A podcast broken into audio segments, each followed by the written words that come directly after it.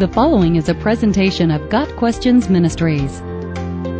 What is the definition of faith?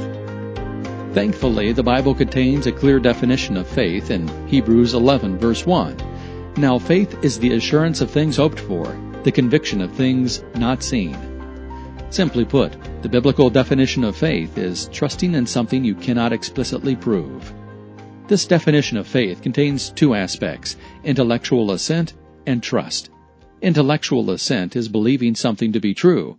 Trust is actually relying on the fact that the something is true. A chair is often used to help illustrate this.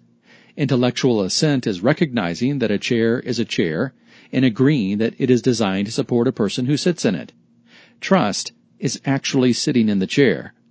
Understanding these two aspects of faith is crucial. Many people believe certain facts about Jesus Christ. Many people will intellectually agree with the facts the Bible declares about Jesus.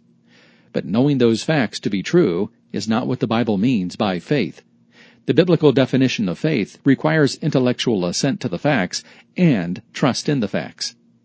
Believing that Jesus is God incarnate, who died on the cross to pay the penalty for our sins, and was resurrected, is not enough. Even the demons believe in God and in those facts. See James 2 verse 19 we must personally and fully rely on the death of Christ as the atoning sacrifice for our sins. We must sit in the chair of salvation that Jesus Christ has provided. This is saving faith.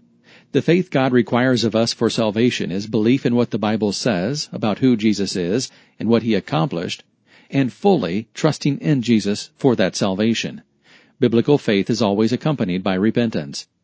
The biblical definition of faith does not apply only to salvation. It is equally applicable to the rest of the Christian life. We are to believe what the Bible says, and we are to obey it. We are to believe the promises of God, and we are to live accordingly. We are to agree with the truth of God's Word, and we are to allow ourselves to be transformed by it. Why is this definition of faith so important?